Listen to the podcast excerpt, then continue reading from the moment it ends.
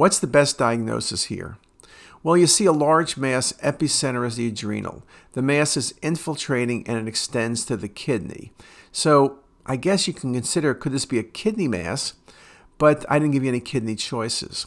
So could this be metastasis to the adrenal? I guess it's possible, but it's so infiltrating, and it's unilateral. Mets are often bilateral, but it's so large. But melanoma can be large.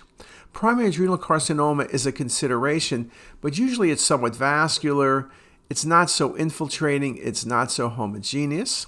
Pheochromocytomas tend to be better defined and vascular. This was a primary lymphoma of the adrenal gland.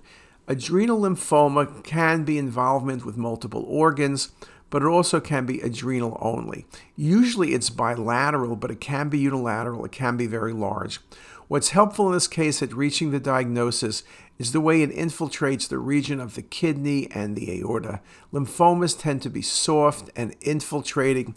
Other tumors tend to displace and not infiltrate. So, a really beautiful example of primary lymphoma of the left adrenal gland.